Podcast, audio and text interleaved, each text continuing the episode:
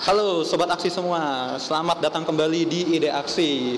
Kembali lagi bersama saya Wisnu yang akan memandu teman-teman Sobat Aksi semua beberapa menit ke depan. Masih tetap di topik yang sama, kita ngomongin industri kreatif Dan kita juga akan ngobrol bersama para pelakunya tersebut. Dan hari ini luar biasa sekali saya bisa berbagi cerita dengan salah satu seniman ternama lah di Surabaya khususnya. Uh, ini gokil banget namanya besar di mana-mana nih. Karyanya besar di mana-mana, udah sampai nasional, internasional, bahkan orang-orang luar negeri pun sangat-sangat kenal dengan karya. Oke, langsung saja kali ya kita perkenalkan ya. Halo, Cak Mat, selamat malam. Malam Mas Wisnu. Wey. Apa kabar? Apa kabar? Sehat, sehat. Uh, Cak Mat sendiri gimana? Sehat? Alhamdulillah. Alhamdulillah, Mas. Uh, Ya. Gimana selama masa PPKM? Apakah ke mana-mana atau di rumah aja, Cak? Iya, kalau di rumah aja sih nggak, nggak, nggak, nggak apa ya.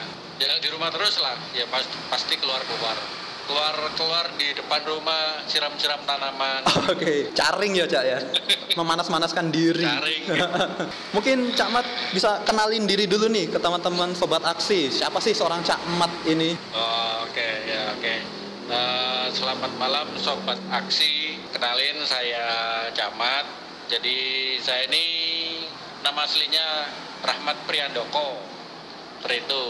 Dipanggil Cakmat soalnya biar lebih enak aja uh, manggilnya gitu loh daripada Mas Rahmat. Itu udah udah udah biasa kan udah udah yang uh, ya biasa banget lah menurut saya. Tapi nama Cakmat ini menurut saya ini cukup keren. Soalnya kan nama Cakmat ini biasanya lebih terkenal di mana-mana gitu loh.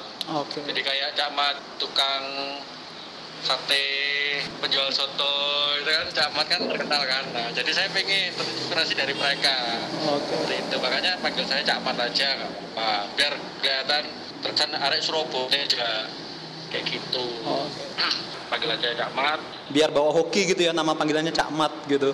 Oh ya siap. Amin amin. Ya di sini saya berprofesi sebagai kalau orang-orang bilang sih seniman.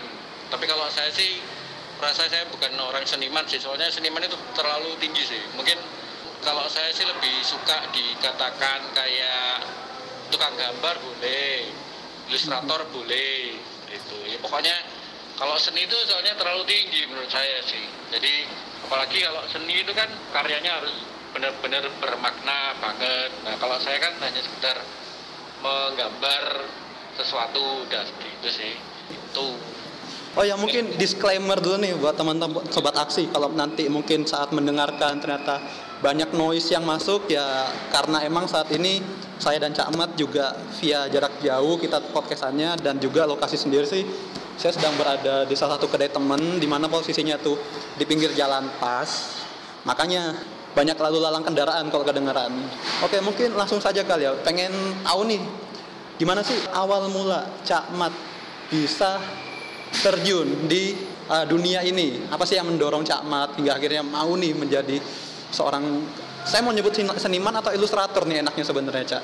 Hmm, ilustrator ya lah. Ilustrator aja ya. di dunia ilustrator, ilustrasi, dunia gambar aja, di dunia gambar. Dunia gambar. Nah, gimana tuh? Ya, boleh ceritanya kok Cak Mat bisa masuk ke ya. dunia ini? Dari hobi saya itu hobi dari kecil itu hobi gambar. Bahkan dulu waktu kecil itu punya cita-cita uh, kalau misalnya nggak jadi dokter kan zaman dulu kan cita-cita kan yang paling bagus kan dokter. itu.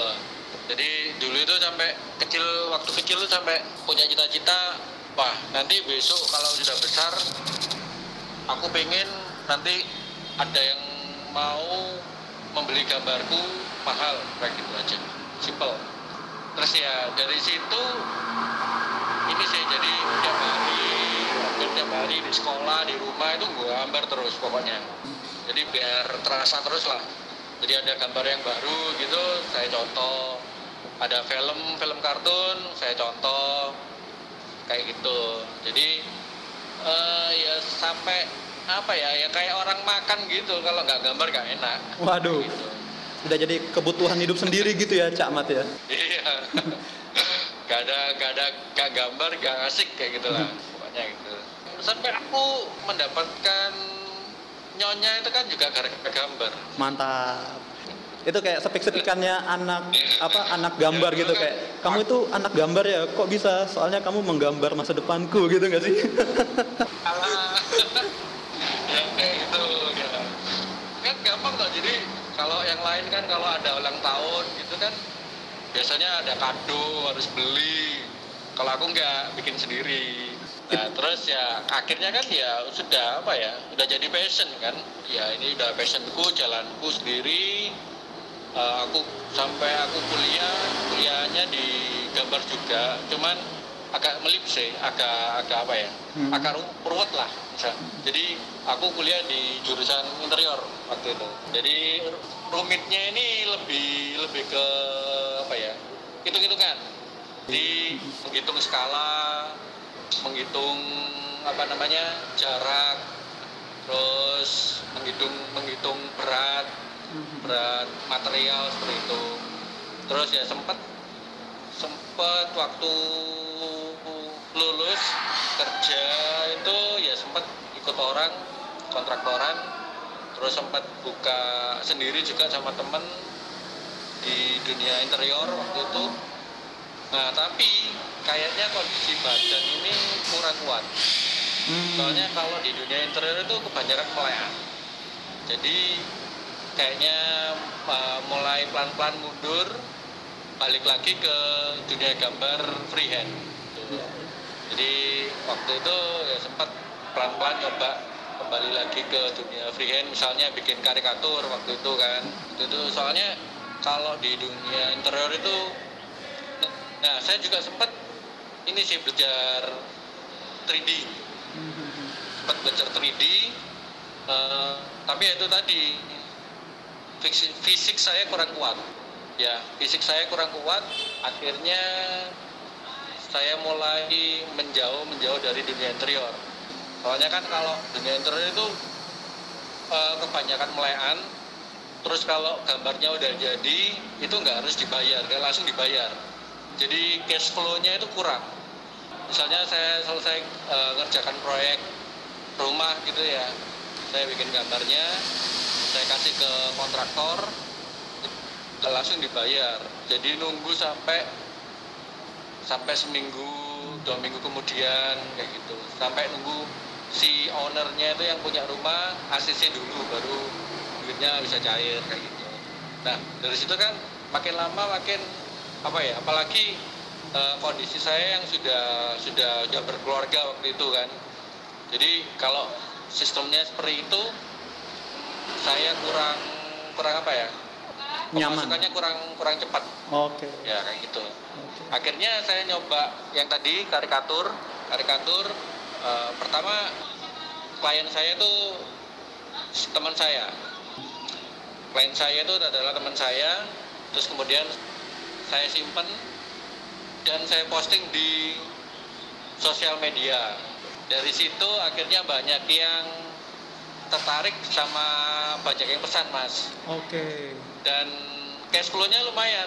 Jadi selesai selesai ngerjakan eh, saya kasih ke klien langsung dibayar kayak gitu. Nah dari situ saya di dunia interior itu merasa cash flow-nya kurang cepat. Saya beralih ke dunia freehand, dunia karikatur dulu waktu itu. Jadi kalau karikatur itu enaknya kalau sudah selesai eh, aku aku kasih ke klien dan itu langsung dibayar. oke Jadi gambar gambar diterima klien saya langsung dibayar kayak gitu. Nah itu yang bikin saya eh, semangat semangat kalau kerjaan ini nih cocok banget buat saya kayak gitu. Oke. Apalagi yang waktu itu kan saya kan butuh banget kan apalagi eh, saya sudah berkeluarga waktu itu. Jadi ya harus harus cash flow-nya juga harus bagus juga, harus cepat. Soalnya pengeluaran kebutuhan itu juga cepet banget mas. Iya. Oke, nah dari perjalanan Cak Ahmad ini kan Pak Cak Ahmad udah beberin semua tuh. Saya ingin pecah pecah satu-satu nih. Mulai dari kecilannya Cak Ahmad sampai tadi Cak Ahmad bisa punya pernyataan bahwasanya udah pe- udah seneng nih dari kecil gambar-gambar dan punya cita-cita tuh gambar saya bisa dihargai mahal. Dari mimpi seorang anak kecil saat itu tuh orang tua ngelihatnya gimana nih? Pasalnya kan banyak mungkin dari orang tua nih ya, banyak dari orang tua kan melihat bahwa hidup di dunia gambar itu tidak bisa bikin kenyang gitu loh.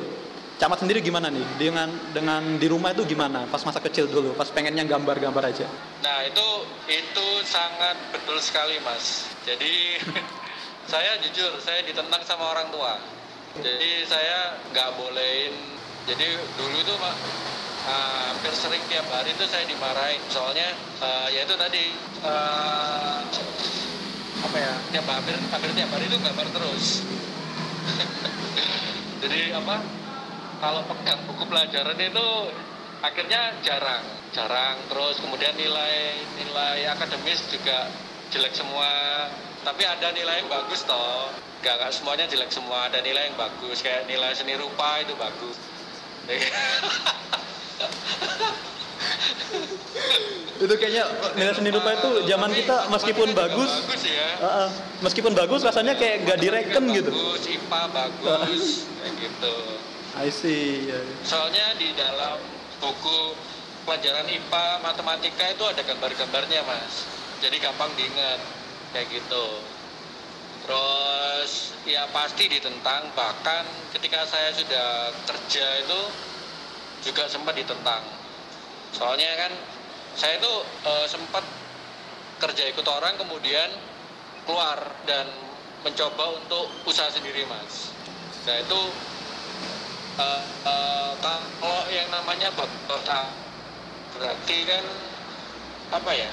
Ya tahu sendiri kan jadi eh, energi udah dikeluarin banyak tapi tapi kita nggak dapat apa-apa kan waktu itu. Yaitu tempat dikhawatirkan orang tua juga. Apalagi kan sudah udah gede kan udah gede tapi kok nggak dapat gaji bulanan kayak gitu. Nah sempat di sempat dikhawatirkan kalau nanti saya nggak eh, dalam berumah tangga nanti kurang ada eh, ekonominya kurang kayak gitu. Tapi di sini saya lihat teman-teman saya mas. Jadi saya kan kuliah.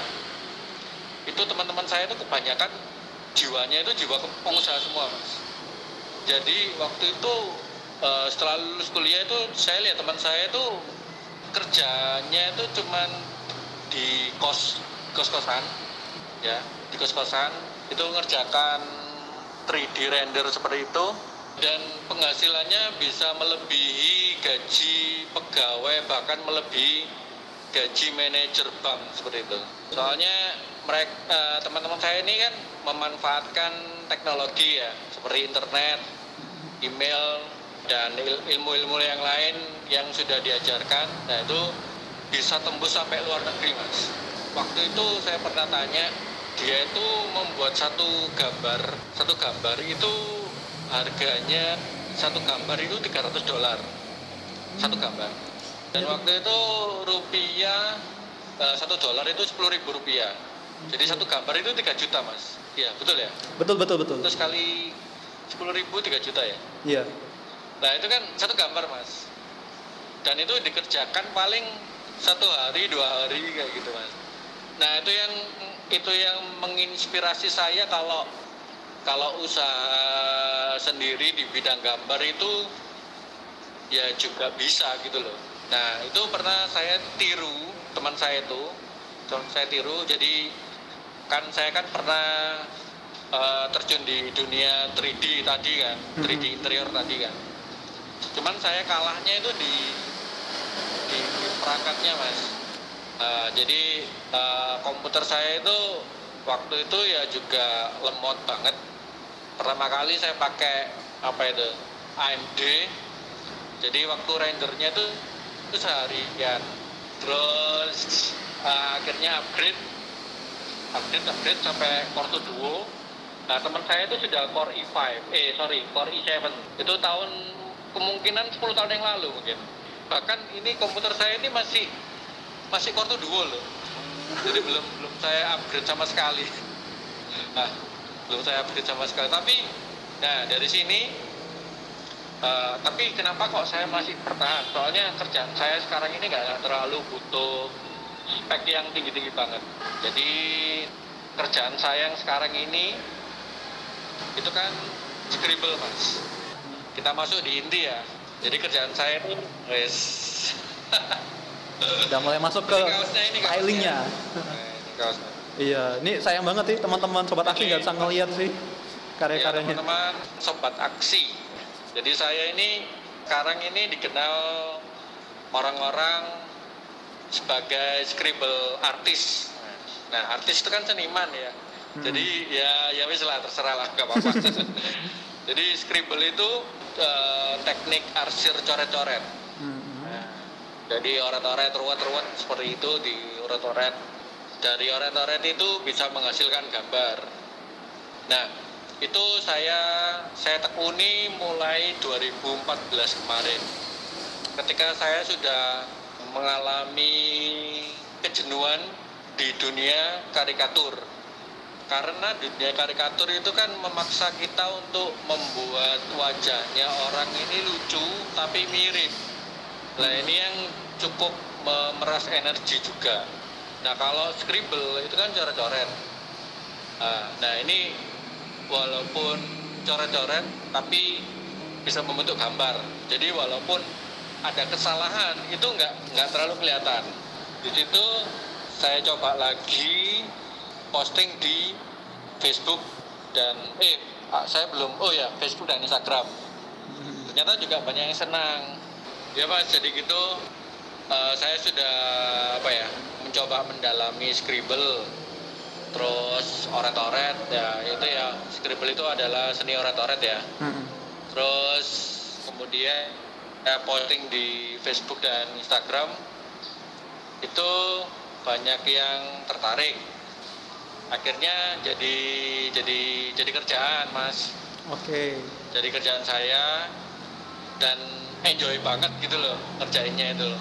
Enjoy banget. Jadi eh, apa ya itu tadi eh, asiknya itu coret-coretan yang kecor tercoret yang salah-salah itu nggak nggak nggak nggak terlalu kelihatan banget gitu loh soalnya udah nyampur kan Mhm. jadi coret-coretannya itu eh, udah udah tercampur dari coretan yang salah sama yang bener itu nyampur semua Nah, Nah, kayak gitu. Terus uh, asiknya lagi juga itu di Indonesia masih sedikit sedikit. Mungkin uh, saya nggak bilang saya nggak bilang nggak ada ya, tapi sedikit yang menekuni Oh, yang dunia scribble.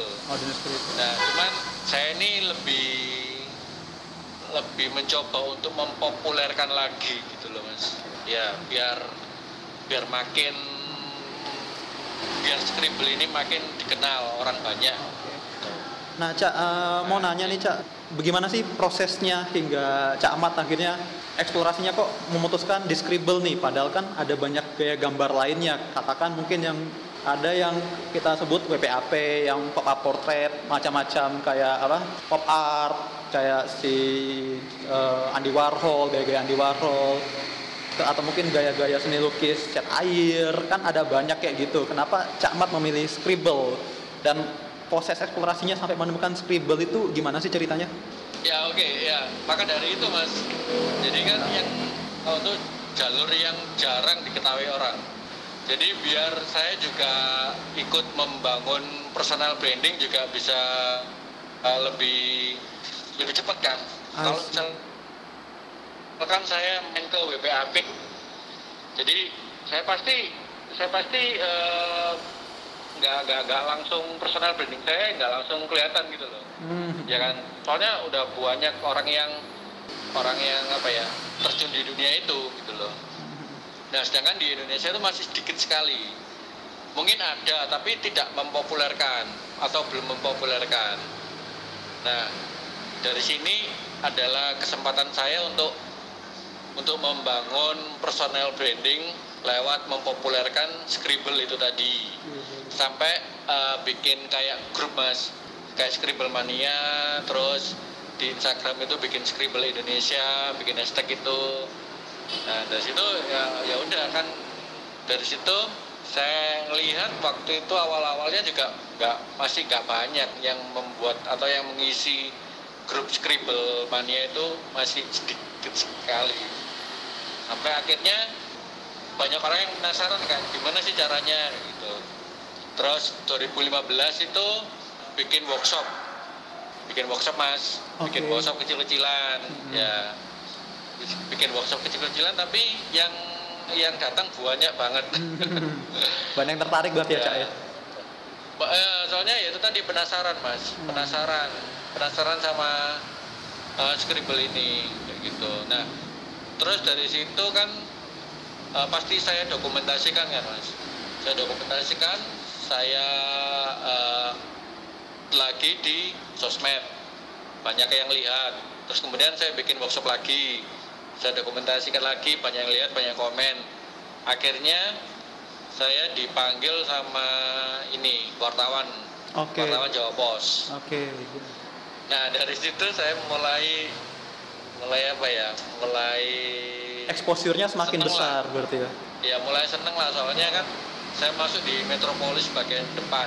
Oke ya, gitu. ya. jadi eh, jadi saya juga di situ saya bisa apa ya eh, menunjukkan ke orang tua mas. Oke, jadi uh, pembuktian bahwasannya di dunia gambar pun bisa ha- bisa iya, berhasil gitu ya. Kalau ya? dengan gambar ini tuh saya bisa gitu loh. Oke, dan waktu itu kebetulan orang tua saya kan sudah sepuh banget mas sudah tua. Jadi harus ada yang menemani lah di rumah. Oke, dari situ kan eh, saya kerjaannya kan nggak ke mana-mana mas. Jadi kerjanya di rumah terus Hmm. ngerjain pesanan scribble gitu. Berarti Cak Mat udah WFH Ya, lebih dulu ya ketimbang masa-masa WFH ini ya? Kenapa Cak Mat udah WFH lebih dulu berarti kan ya work, work from home lebih dulu ketimbang saat ini. Oh iya. Iya mas, di kayak dulu itu rasanya tuh capek banget gitu, capek banget. Maksudnya eh, ya nggak capek tapi dibikin seneng sih. Hmm. Jadi banyak yang banyak yang tanya gitu loh, banyak yang ya kepo lah. Eh, kok kok jam segini masih di rumah aja mas kayak gitu. Banyak yang tanya gitu. Ya waktu itu kan masih belum ada istilah WFH ya mas ya. Belum ada, belum ada COVID dulu. belum ada. Jadi saya cuman bilang ya kerja sendiri di rumah. Gitu. Loh, kok nggak ngelamar di mana? Kok nggak mana?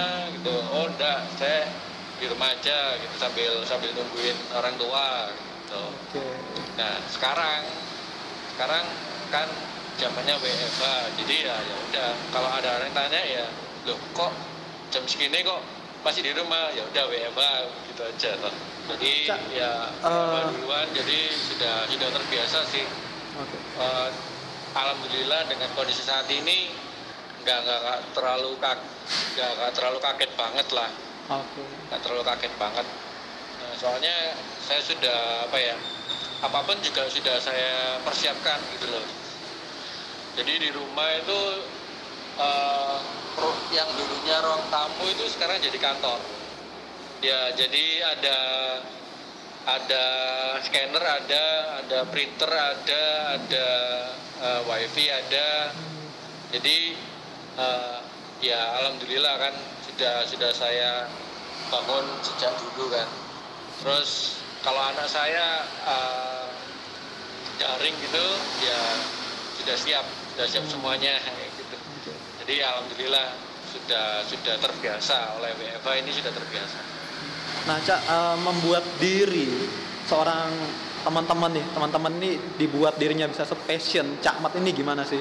Maksudnya kan Cak Mat tadi bercerita bahwasanya dari kecil udah sangat seneng gambar dan udah dibuat menjadi passion. Nah, passion sendiri itu kan apalagi dunia gambar ini kan kadang naik dan turun gitu loh, Cak. Nah, menjaga momentumnya agar kita tetap passionate hingga sampai akhirnya di titik bahwasannya saya bisa berhasil nih dengan gambar ini. Itu gimana sih cak? Mungkin teman-teman bisa diberitahu gitu cak.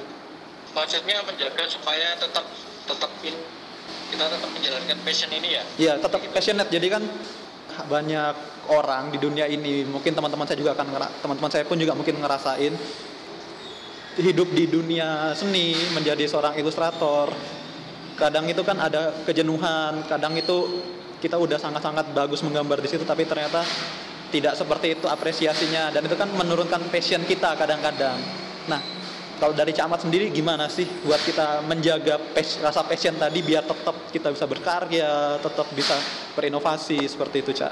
Jadi kalau dari creation itu uh, pertama saya harus uh, enjoy dulu ya, enjoy okay. dulu apa passion saya. Jadi kayak tadi kan uh, saya kan walaupun uh, basic saya itu gambar ya kan? Jadi uh, digali terus. Jadi apa yang sampai uh, menjadi titik titik kesenangan di passion ini apa gitu loh. Terus di situ kalau saya kenapa kok sampai menjaga passion ini soalnya saya kejar-kejaran sama kejar-kejaran sama apa ya sama kebutuhan kan saya kan sudah sudah berkeluarga jadi kan namanya keluarga itu kan pasti ada kebutuhan, ada pengeluaran ya kan. Nah, ketika ketika ketika dari passion saya yang gambar itu bisa menghasilkan uang gitu ya. Jadi e, bisa menghasilkan pendapatan pendapatan untuk keluarga. Nah, dari situ ya saya juga harus enjoy gitu loh. Saya juga harus e, membangun terus membangun passion itu jadi passion itu jangan sampai gitu-gitu aja gitu loh soalnya dulu waktu saya sempat konsultasi sama teman teman saya itu kalau bisa uh, jangan gitu-gitu aja mas. Gitu. Jadi harus harus bikin yang lebih lagi dan jangan terlalu dibajak diumbar ilmunya. Oh. jadi nanti ada ada ada ada ada masanya sendiri gitu loh. Oh. jadi misalnya dulu kan saya pertama kali itu gambar gambar scribble wajah mas. Ya kan? Itu cukup rame cukup rame cukup banyak yang seneng. Nah dari situ kemudian saya kan bikin workshop nah, bikin workshop terus tambah lama makin lama makin lama itu banyak yang bikin scribble wajah juga gitu. Jadi lama-lama kan merasa tersaingi mas. Nah itu. Makanya ah, saya ada dapat masukan dari teman saya. Kalau ketika saya sudah ada yang menyaingi buatlah gambar yang lain. Jadi kan gambar wajah dari situ ya sempat sempat sempat apa ya? Sempat bingung sih. Loh bukannya kalau gambar wajah itu lebih enak ya? Lebih banyak yang lebih banyak yang apa pesan ya? Order ya? Nah sempat saya kepikiran kayak gitu terus uh, pada akhirnya kemarin waktu waktu pandemi tahun lalu 2020 itu ini mencoba untuk membuktikan omongannya teman saya itu tadi mas. Oke. Okay. Jadi saya nggak gambar wajah lagi, tapi saya gambar robot-robotan dari gambar-gambar robot-robotan itu saya ketemu sama anak kaos, anak orang-orang orang yang punya brand kaos gitu. Mm-hmm. Dan dia cukup pasarnya cukup gede banget. Nah, di situ eh, saya itu di di dengan cara pembayarannya itu pembayaran uh, komisian. Komisi bukan bayar bukan bayar apa ya bukan bukan royalti. Jadi kalau aku satu itu saya dapat dapat lima belas ribu mas. Hmm. nah, itu kan awal-awal pandemi ya mas. Nah saya kan mencoba untuk yang gambar yang beda yang tadinya itu gambar scribble wajah beralih ke gambar scribble robot. Nah, robot di sini tuh robot Gundam, Mas. Gundam ini banyak banget yang ngefan, ya kan? Nah, terus teman saya yang usaha kaos ini juga pasarnya juga gede banget. Nah, terus habis itu berjalan ya Mas uh, uh, bisnisnya ya kolaborasi lah. Kolaborasi. Jadi saya yang bagian bagian ilustrasinya ilustrasi Gundam scribble Gundam teman saya yang bagian bikin kaos oke okay. alhamdulillah mas waktu itu pertama kali hasil hasil pertama kali saya kolaborasi sama dia itu sampai tembus 1600 kaos mas Wow, banyak banget berarti cak. sekitar 1600 atau 1800 kaos kurang lebih itu yang membuat apa ya wah ya ya ya nggak bisa nggak bisa apa ya sampai nggak bisa ngomong lah. Menjadi bisa kayak gini. akhirnya menjadi kayu bakar lagi kan untuk lebih semangat lagi buat cakmat berkarya lagi Iya, nggak sih? iya. makin semangat lagi soalnya kan income-nya juga makin banyak kan mas. Apalagi waktu itu kan sempat di masa pandemi itu kan pasti banyak orang yang khawatir. Khawatir nggak bisa mencukupi kebutuhan khawatir nggak bisa ini khawatir nggak bisa keluar khawatir nggak bisa ke mana-mana ya itu dari situ ya makin semangat lagi mas. Hmm. bikin scribble scribble scribble terus. Nah, bikin scribble apalagi ya wes eh, kan kalau bikin scribble robot atau gundam atau apa pun yang bukan wajah itu lebih enjoy lagi mas. Soalnya kalau bikin scribble wajah itu kan eh, pasti banyak dicerewetin orang. Soalnya kurang mirip kayak gitu terus kurang ini kurang itu kurang kurus kurang mirip banyak lah pokoknya. Nah kalau scribble robot scribble gundam scribble misalnya sepeda motor itu kan nggak harus menuntut kemiripan gitu. Jadi ya alhamdulillah dari dari scribble saya eh, kolaborasi sama teman saya yang eh, produksi kaos Gundam itu tadi akhirnya banyak yang kenal saya mas. Oke. terus ada ada anak clothingan juga orang itu ikut apa ya ikut pesan juga untuk untuk usaha kaosnya kayak gitu. Jadi makin makin apa ya makin luas lagi lah. Ya Ah. bersyukur juga teman saya yang punya usaha kaos kaos Gundam ini itu pasarnya tembus sampai luar negeri. Oke. mas. Jadi sa- sampai akhirnya ada ada orang yang orang dari luar negeri sampai langsung pesan scribble Gundam ke saya langsung. Kayak gitu. Udah benar-benar mendunia berarti kan akhirnya karyanya kan. nah, cak eh, ya pokoknya silakan kita tekunin aja mas. Passion kita kita tekunin aja. Mas. benar-benar benar. soalnya kan passion itu kan bikin kita enjoy kan apalagi Benar. kan zaman sekarang kan banyak fasilitas-fasilitas kan mas Benar benar. ada web, ada WhatsApp, ada Instagram, ada Facebook. Nah, kita bisa posting di sana gitu loh. Dan itu eh, apa ya? Sosial media itu kan sifatnya kan global mas sampai luar negeri Benar benar benar. kayak gitu. Jadi ya banyak yang lihat juga. Terus kalau kita kolaborasi sama orang, eh, jadi eh, followernya dia itu ikutan lihat kita, sampai ikutan ikutan memfollow kita juga. Jadi akhirnya follower kita juga bah, itu semakin kita banyak followernya kan, semakin banyak orang yang melihat. Ya kan, Al- algoritmanya Instagram kan seperti itu Benar benar. jadi semakin banyak yang memfollow kita ya juga sama Instagram juga dibantu untuk menyebarkan eh, Instagram kita Nah, Cak eh, yang membuat Cak Mat akhirnya bisa nemuin momentum-momentum tersebut tuh gimana sih kayak Cak Mat kan udah menjalani scribble yang awalnya scribble wajah, terus kok di awal pandemi kemarin beralih ke scribble Gundam. Terus sekarang kayak kalau saya ngamatin karya Cak Mat sendiri kan scribble-nya udah mulai kemarin arahnya ada yang ke Pokemon, Digimon. Apa sih yang dilihat maksudnya momentum apa sih yang dilihat hingga akhirnya Cak Mat kok memutusin untuk scribble ke situ gitu. Bahkan kemarin juga ada yang Kamen Rider kan. Nah, itu apa sih? Momentum apa sih yang dilihat? Ya, ya. saya melihat pasar mas Oke. Heeh. jadi eh, jadi saya lihat dari orang-orang yang suka Gundam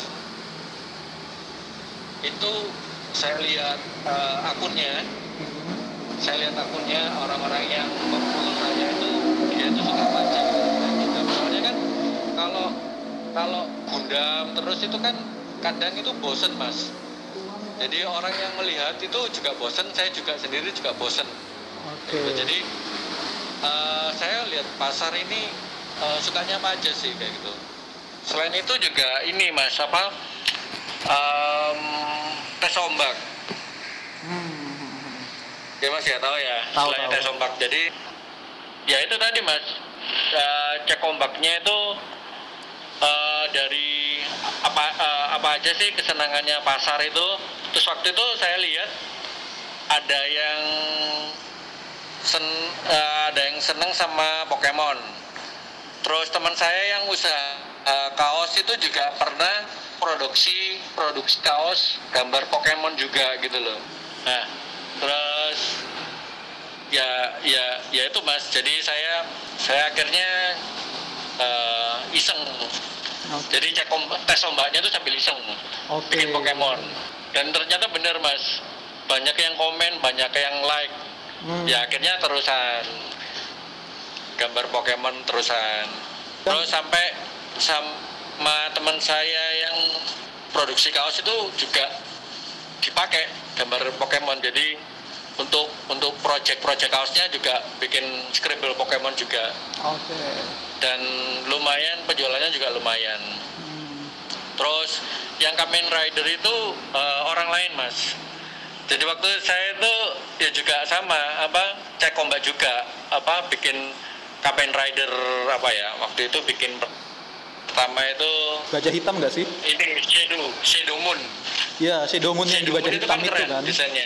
Itu langsung dilirik sama orang Jogja. Oke. Orang Jogja yang usaha kaos juga. Dan Moon saya dibeli sama dia. Dibeli, tapi eh, yang orang Jogja ini sistemnya sistem jual putus. Soalnya ya ini kan kita kan tergantung kesepakatan mas, kayak gitu. Jadi ada yang eh, memilih untuk royalti, terus ada yang memilih untuk jual putus, kayak gitu. Jadi eh, yang Jogja ini eh, beli desain saya itu eh, jual putus, jadi langsung langsung langsung saya langsung dibayar kayak gitu. Oke. Kalau yang royalti ba- bayarnya belakangan. Oke. Kalau yang jual putus bayarnya di depan. Oke. Berarti eh, lebih ke Jadi, beli ya. desain ya jadinya ya, beli gambar. Ya betul. Beli gambar. Ya sama-sama beli gambar sih mas. Oh, cuman beda sistemnya Cuman- aja. Cuman lebih pembayarannya le- lebih cepat lah di depan. Oke. Dan itu itu ya kayak beli gambar biasa. Kan kalau yang eh, yang apa komisi kan Mm-mm. eh, itu berdasarkan jumlah penjualan, Oke. jumlah penjualan kaos. Oke. Nah, ini menarik sih, yang maksudnya dari ya satuan. dari ceritanya Cak Ahmad ini eh, saya nangkap beberapa poin akhirnya kan bahwasanya selain punya karya yang bagus, kita pun juga harus berani show off nggak sih Cak? Maksudnya di saat ini kan akses untuk memamerkan karya kita kan luas banget tuh. Ada sosial media seperti Instagram, Facebook. Harusnya ini yang menjadi apa ya? Menjadi peluang buat teman-teman pelaku seni bahwasannya kalau kalian punya karya ya udah pede aja, tampilin aja ya nggak sih daripada didiamin doang gitu Iya, kan. betul. Heeh. Ya, ini yang saya perhatikan mas, yang yang menurut saya itu yang yang zaman sekarang kan mas, kan kan kan waktu pandemi kemarin kan ada yang sampai bilang yang orang yang kena dampak itu salah satunya adalah seniman kan mas. Iya benar. Soalnya kan biasanya kan mereka-mereka orang seniman itu kan biasanya pameran, pameran di Offline. pameran biasanya. di galeri, mana ya heeh, di- offline. offline di galeri kadang-kadang. ya galeri. Nah, dengan adanya pandemi seperti ini kan akhirnya mereka kan nggak bisa, nggak bisa offline kayak gitu kan. Nggak nggak nggak boleh eh, nggak boleh ada kerumunan, nggak boleh ada pameran, nggak boleh. Nah, itu yang membuat eh, seniman kan juga termasuk termasuk apa ya? Termasuk kena dampak dampak dari pandemi ini kan, Mas. Benar, Jadi benar. mereka yang biasanya pameran akhirnya sekarang nggak bisa pameran padahal itu itu adalah cara mereka untuk untuk kerja lah Hmm. untuk untuk Menunjukkan karyanya gitu. untuk mendapatkan apresiasi ya. ya mendapatkan apresiasi kemudian kalau eh, nanti hasil karyanya bisa dibeli di situ nah apa namanya itu yang menurut saya itu ya memang ya mau gimana lagi kan tapi eh, zaman sekarang itu kan kita sudah ada apa ya fasilitas fasilitas online Benar benar. seperti eh, Facebook, Instagram dan lain sebagainya gitu. Terus ini mas apa prank itu juga ini mas uh, kalau bisa kita harus kolaborasi gitu loh kalau kita jalan sendiri ya bakal susah mas ya kan nah kalau kita kolaborasi itu enaknya kan kita dengan adanya WhatsApp kita dengan adanya sosmed jadi kolaborasinya itu bisa lebih lebih apa ya lebih lebih gampang lagi. Gitu daripada dulu zaman dulu. Ya misalnya Mas Wisnu punya punya apa namanya punya ya itu tadi kayak punya produk kaos kayak gitu saya punya desain. Jadi Mas Wisnu nggak nggak perlu mikirin desain biar desainnya yang saya yang bikin nanti Mas Wisnu yang produksi desain. Nah kemudian nanti kolaborasi lagi dengan uh, teman yang punya brand yang bagus misalnya. Nah kita titip ke teman yang punya brand bagus tadi. Terus dari situ kita bisa sharing profit dan segala macam. Nah itu itu sekarang kalau kita memanfaatkan sosmed uh, online itu itu itu kalau kita bisa bisa uh, merambah mereka ini ya insya Allah bisnis kita itu bisa cepat bisa lebih cepat lagi gitu daripada kita jalan sendiri kayak gitu kan sekarang juga kita bisa pilih-pilih teman juga atau dari dari sosmed itu teman yang kira-kira mampu untuk untuk memasarkan itu siapa aja gitu. Nah, termasuk kita punya circle itu juga penting, ya kan? Kayak benar, saya benar. sama Mas Visno kan itu dari circle apa dulu itu tiba-tiba ketemu itu. Iya. uh, kita nah, dipertemukan oleh takdir ya. Teman-teman, teman-teman, ya kan? Benar, benar. Nah benar. itu pentingnya circle itu sangat membantu sekali, sangat benar penting banget. sekali. Kalau kita cuman nggak punya circle ya kayak kayak kita bertarung sendiri gitu loh kayak jalan sendiri nggak ada orang yang bantu apalagi kan dunia saat ini kan harusnya kan apa ya kalau kita sendirian dia mana mana ada orang yang tahu siapa kita gitu loh. Benar. Benar benar. Setuju ya, setuju jadi, banget sih. ya, berarti kan uh, kita jadi kalau bisa punya partner gitu nggak sih cak? caranya? Ya gimana uh. caranya orang tahu siapa kita, gimana caranya orang tahu kita punya apa. Ya lewat circle kita tadi, lewat teman-teman tadi gitu. Nah dari teman-teman itu kan pasti punya sosmed juga. Benar. Nah jadi karya kita bisa dikenalin ke sosmednya teman. Terus kemudian temannya teman lihat sosmednya teman, akhirnya lihat karya kita pokoknya ya makin luas makin luas makin luas makin luas kayak gitu sih mas jadi itu yang saya uh, saya gunakan untuk gimana caranya uh, orang tahu tahu scribble tahu tahu karya saya itu dari mana itu ya lewat itu tadi. Banyak poin yang bisa saya dapat sih. Mungkin lebih ke rasa passion kita menjaga konsistensi kita dalam berkarya dan juga uh, melihat apa sih yang kita punya sekarang dan peluang-peluangnya. Kayak katakan ini tuh bukan zamannya kita berkarya terus didiamkan tapi kan kita punya akses lainnya untuk mempublikasi karya-karya tersebut hingga akhirnya kan bisa bertemu dengan uh, peluang-peluang tadi gitu loh Cak. Ini luar biasa banget dan mungkin juga teman-teman sobat aksi dari apa yang dipaparkan Cak Mat bisalah mencontohkan bahwasanya kalau mereka memutuskan untuk hidup dari sektor gambar menggambar ini ada kok jalannya. Yang penting kita pede aja ya nggak sih cak? Pede aja mendingan kan? Pede dan konsisten gitu. Dan teknologi itu udah sangat-sangat luas gitu loh. Nah cak mungkin sebelum uh, diakhiri gitu apa sih yang pegangan Cak Mat pegangan hidupnya entah filosofi entah motonya hingga akhirnya Cak Mat harus tetap konsisten nih di, di, di jalan ini karena kan ini jalan yang bisa dibilang ketika kita awal memulai kan ini sangat berdarah-darah nggak sih Cak? Apa sih filosofinya Cak Mat hingga akhirnya uh, bisa tekun dan bisa seperti saat ini? Kalau filosofi saya nggak, saya nggak punya filosofi yang bagaimana gitu nggak, nggak punya. Jadi ya maju terus saja mas. Jadi kita harus yakin kan, soalnya passion itu sendiri kan ibaratnya kayak anugerah gitu loh mas. Okay.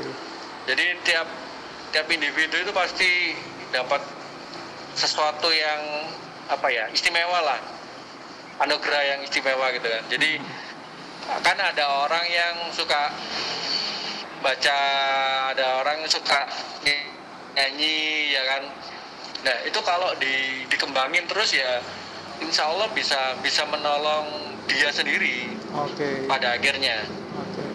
gitu nah tapi nanti entah bagaimana caranya supaya supaya passion ini bisa menolong dia itu ya nanti kembali ke individu masing-masing Hmm. asalkan mas asalkan dari situ kita ini eh, dari passion passion apa yang kita punya itu jangan lupa untuk kita simpen kita simpen kita buat portofolio mas dari portofolio kita bisa tunjukin ke orang-orang kalau kita itu punya apa gitu loh Oke. kalau kita bisa apa itu dari portofolio portofolio yang kita simpan itu tadi Oke. jadi untuk meyakinkan meyakinkan uh, orang untuk beli kayak kita meyakinkan orang untuk mau bekerja sama dengan kita meyakinkan orang untuk dan seterusnya dan seterusnya kayak gitu mas. Jadi uh, tetap kita maju terus.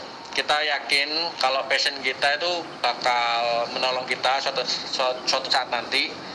Tapi jangan lupa uh, passion apa apa yang kita punya itu itu kita kumpulin dulu.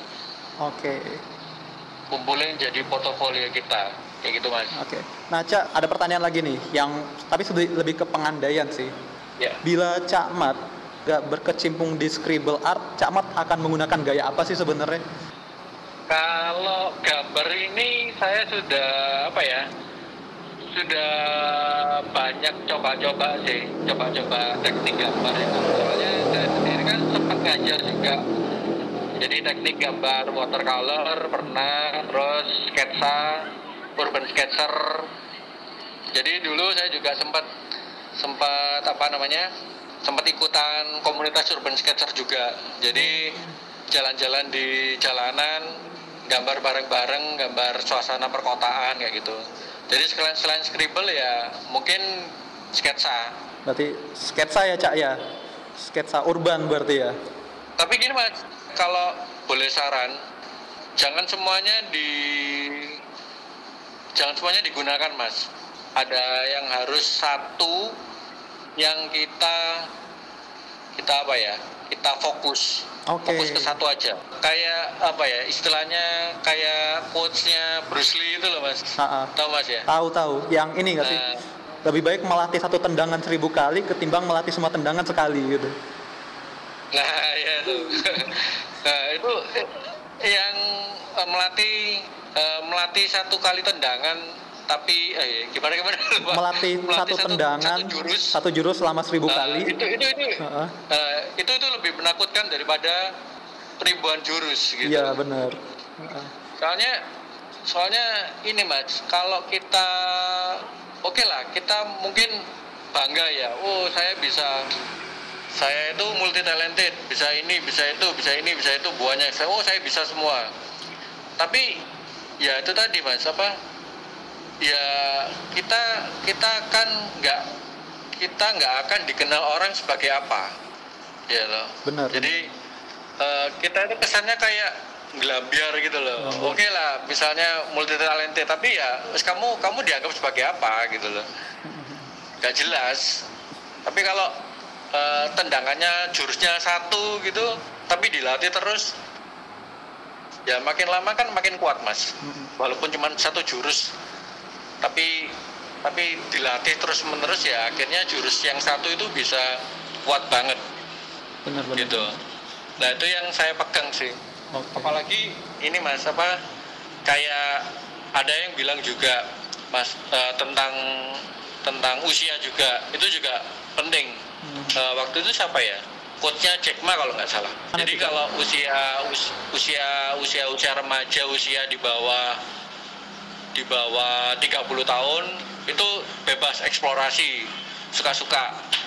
Jadi kalau jatuh bangun itu nggak masalah. Kalau jatuh itu masih bisa kuat lagi. Ka- eh, masih bisa kuat lagi untuk berdiri. Nah kalau sudah usia di atas 30 tahun ya jangan aneh-aneh lagi jangan banyak jangan banyak pilihan Nah, Nah, berarti Camat saat ini berada di usia mana nih? Camat berada di usia mana? Usia bawah 30 atau atas 30 nih berarti sekarang nih? sekarang Iya. ya, ya, ketahuan. jadi kan sekarang fokus berarti kan Hmm, kalau fokus berarti usianya di atas 30 Oke. Nanti teman-teman ngitung sendiri lah ya usia Camat berapa. saat ini, saat ini nih, eh, apa sih yang Camat kerjakan berarti sekarang pros, project terdekatnya apa nih berarti Camat? Kalau sekarang sih masih tetap sih, masih tetap. eh, jadi kalau nggak ada project, saya bikin project sendiri mas. Oke. heeh. Bikin project sendiri itu istilahnya pet project.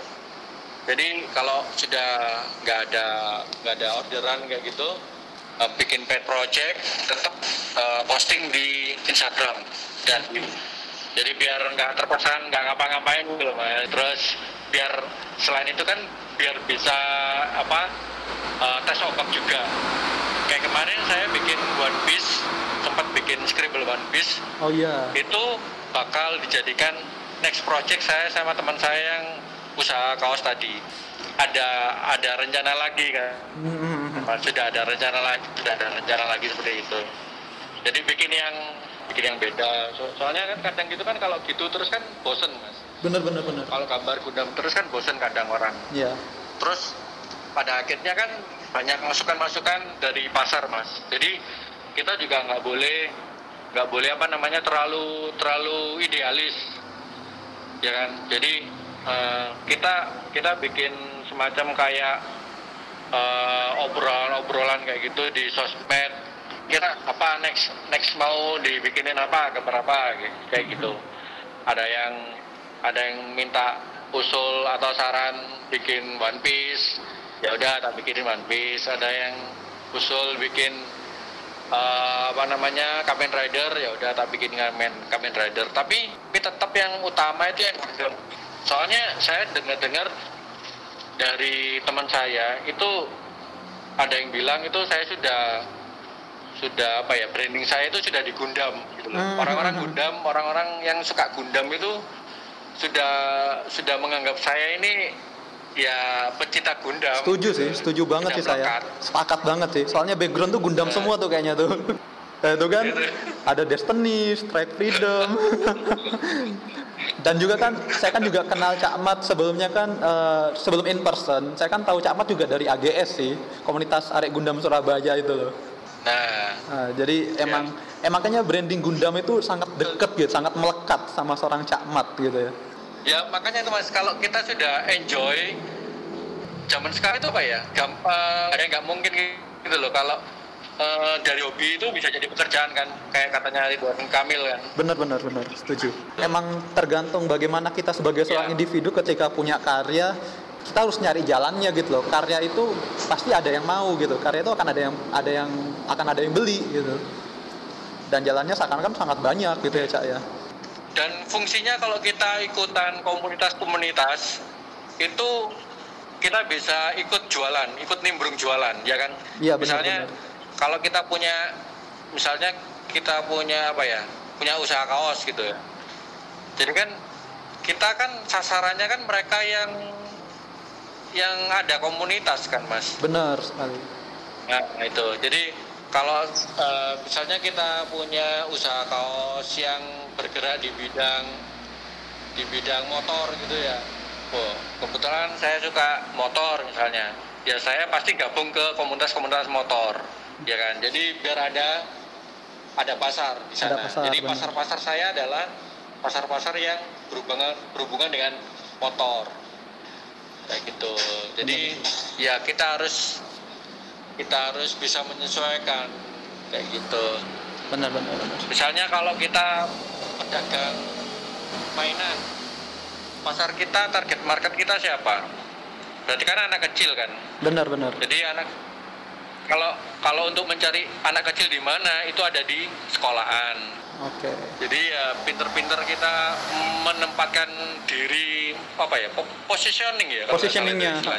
Jadi menempatkan diri kita di mana di situ ada atar. Benar benar benar.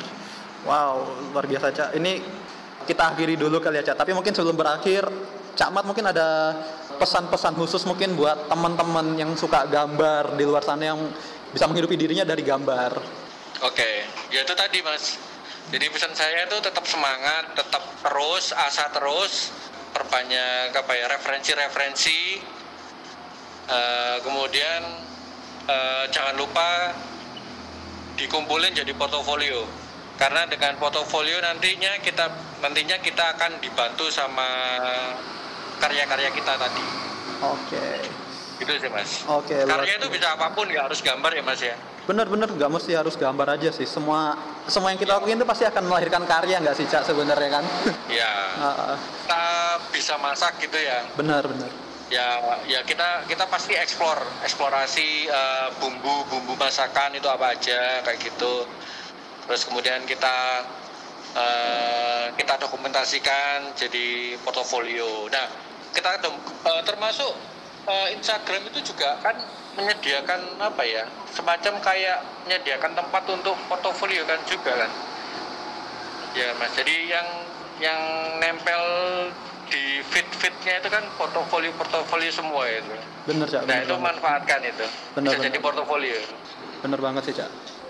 Nah mungkin itu sih cak kayaknya uh, obrolan kita hari ini dan semoga mungkin bisa menginspirasi teman-teman sobat aksis semua. Pokoknya banyak banget nih poin-poin dari Cak Mat yang bisa banget kita adopsi kayak uh, mungkin kalau saya bisa rangkum singkat ya kalau kita punya passion di bidang itu udah kita tekuni aja kita yakini apa yang kita tekuni itu pasti akan memberikan hasilnya toh juga saat ini banyak banget akses-akses untuk bisa karya-karya kita terpublikasi contohnya ada sosial media ada Instagram ada Facebook eh, dan juga jangan lupa kita ikut eh, nimbrung di komunitas yang kita anggap itu punya market di situ pokoknya ya kembali lagi kan intinya adalah kita tekun berkarya gitu. Kalau kita berkarya pasti akan ada orang yang juga eh, mengapresiasi karya kita. Pokoknya jangan menyerah lah. Oke, Cak Mat luar biasa banget. Insightful banget sih. Saya merasa terinspirasi jadi pengen ingin berkarya lagi gitu loh. Dan mungkin teman-teman sobat aksi juga pengen berkarya gitu di sini. Oke, Cak Mat Berkarya eh, dan menghasilkan mas berkarya dan menghasilkan bener. kalau apalagi apalagi kalau sudah usia 30 loh Waduh, saya masih under 30 kok, Cak. Masih pengen seperti omongan Jack Ma, Jack Ma kita eksplorasi-eksplorasi dulu. Nah, eh, oke teman-teman semua, eh, sekian mungkin obrolan saya dengan Cak Mat dan kita saat ini juga masih sekedar mengingatkan sih kita saat ini masih ada di masa-masa pandemi. Jadi teman-teman semoga stay safe, stay healthy. Cak Mat juga stay safe, stay healthy dan kalau emang tidak urgent untuk keluar-keluar ya udah stay di rumah aja tetap jaga jarak tetap taati protokol kesehatan so semoga episode kali ini bisa menginspirasi teman-teman bisa memberikan ide-ide kreatif lagi dan juga tetap stay tune di ide aksi sobat aksi semua. Eh, saya undur diri dulu saya Wisnu dan camat. Dan Camat Eh, kami undur diri dulu. Sekian untuk episode kali ini. Bye bye